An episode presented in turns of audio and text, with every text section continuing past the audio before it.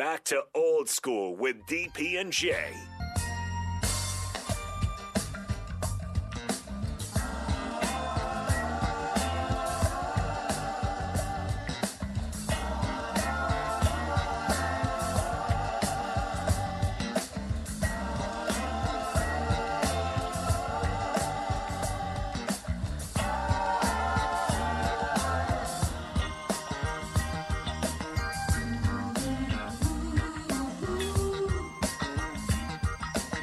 Like that groove, Nate? You like that? Dude, no, that's pretty good. We are back, old school. Nate Brennan, Jay Foreman. We got about two more segments here, so we got about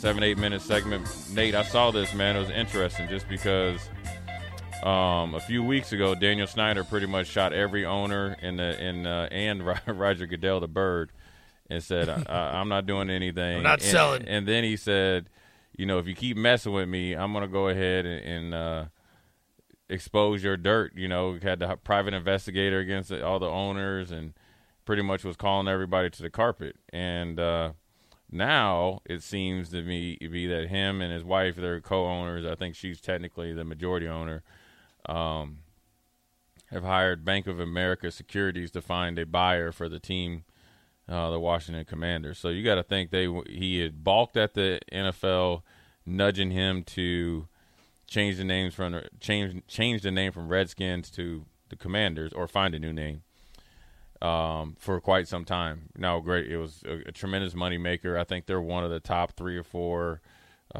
most valuable franchises in the NFL. Well, I think like 20 years ago they were number one. We had number one, but I think Dallas is number one. And Dallas is one. Yeah, so they're up there, and so he's making money hand over fist. And then you know they had the whole thing about emails, and so they must have been investigating him, and that's how John Gruden, you know, kind of got threw on the flames, rightfully so, and then.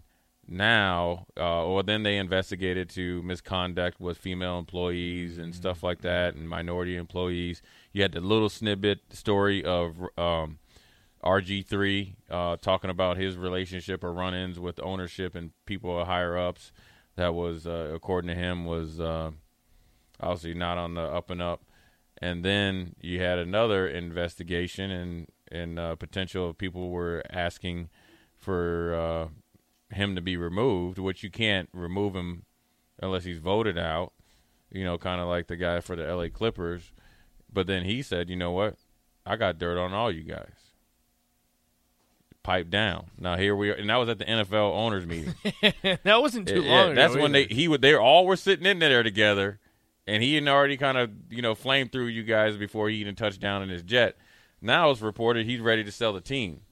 And then when them feds came knocking and investigating his finances, he's probably looking at, okay, there might be some real jail time or be exposed or expose people that he really cares about.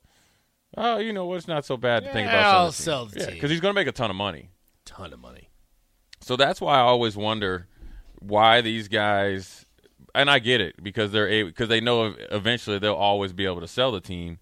But if you're in situations like that, or the LA Clippers owner, that you're morally wrong, or, if it's a combination morally and maybe in this case financially or whatever it is, because they said he was fudging the numbers and all that other stuff and not paying, maybe owner fees. If you can get away without getting caught, I guess, why wouldn't you just sell the team? Because you're going to make billions of dollars. Billions of dollars.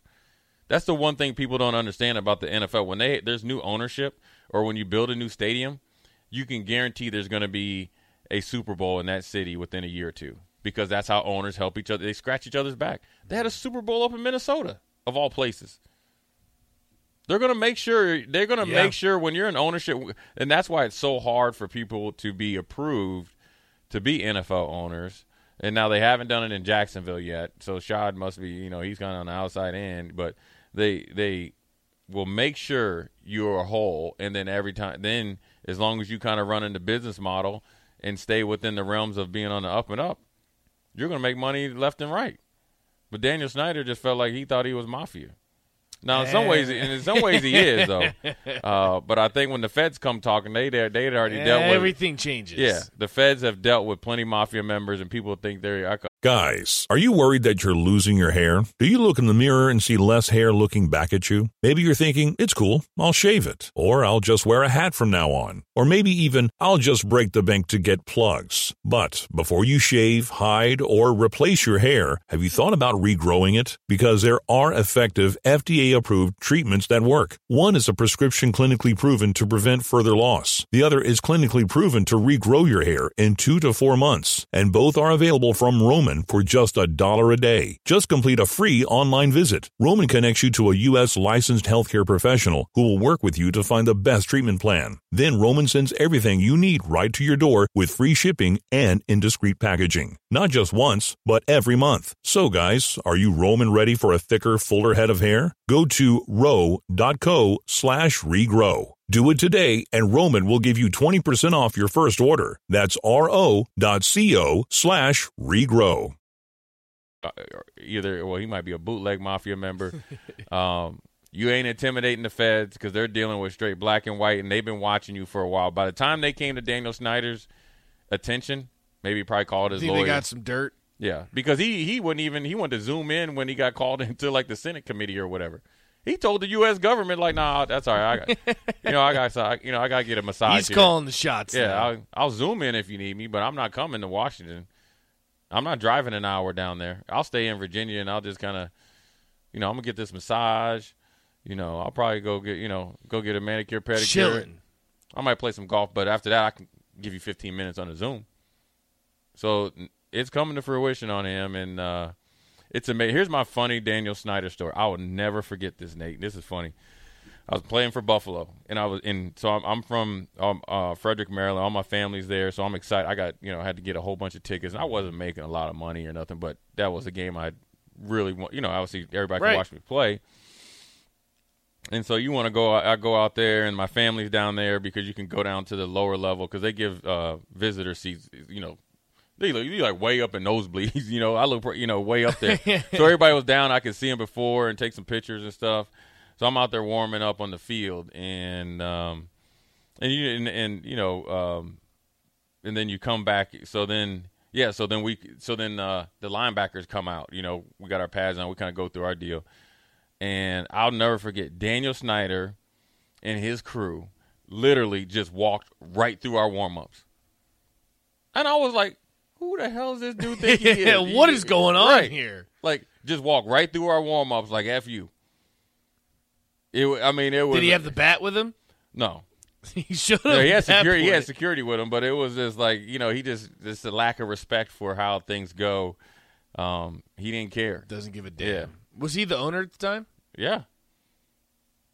Well, if he wasn't the full owner, he was on his way because he walked right through there. And it was all of them, all black suits. Probably Italian suits or whatever.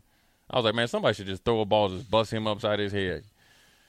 So Daniel Snyder and his ways have been going on, and it looks like it's going to be coming to an end. And it's hard hard for NFL to get thrown out the club. That's a good old boys club. If there's not a good, they look out for each other because even though they're NFL owners, they're not the most up and up type of citizen. But they're going to, once you're in the club, you taken care of. So for them to kind of drop the dime on him, that's even a bigger indictment. Now, granted, he's going to make off pretty good. He's going to make a lot of money. But a lot of money. He's thrown out the club.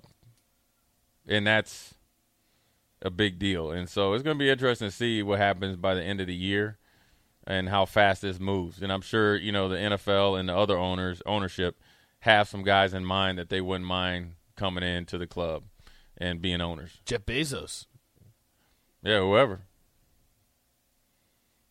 At least you get your jersey on time because he'd be using some Amazon Prime to get I wonder if that would be a conflict of interest because now isn't – because Thursday Night Football is on Prime. Yeah. Maybe not. But I have no idea. I don't know how that would work out, but that's just what I was thinking. They can change the name on the contract real easy. DC, Jeff Bezos, I can see it. I don't know if he has any interest in buying a team. He certainly got the money, I'll tell you that much. Sometimes it might be a guy that's a minority owner in a franchise. It's kind of like how the Carolina Panthers, Dave Tepper, was a minority owner, I think, with Pittsburgh. So he had to sell all his shares and then, be up for you know, down there. So who ended up buying the Broncos? Didn't they just get sold recently? I think the dude from the Walmart family. Waltons or whatever. Yeah. Oh, okay. Yeah. So it can happen pretty quick, and I assume they're going to be. This is fast forwarded, so for him to be looking for people, and the NFL is watching. It's probably going to come to hopefully a mutual agreement to, because it's not a good look for the NFL to get into just walk away to a skunk match. You know, he exposes some owners and all that. You know, just kind of give him his money and go. It's the Wild West, right? So that's our thoughts on that. Daniel Snyder, Washington Commanders, never-ending story, and they're just starting to play good too. Go figure. So some things never change. And Jay Foreman, Nate Brennan, we're going to go to a break in one short segment before we end our show. We'll be back. You're listening to Old School with DP and J. Download the mobile app and listen wherever you are on 93.7 The Ticket and theticketfm.com.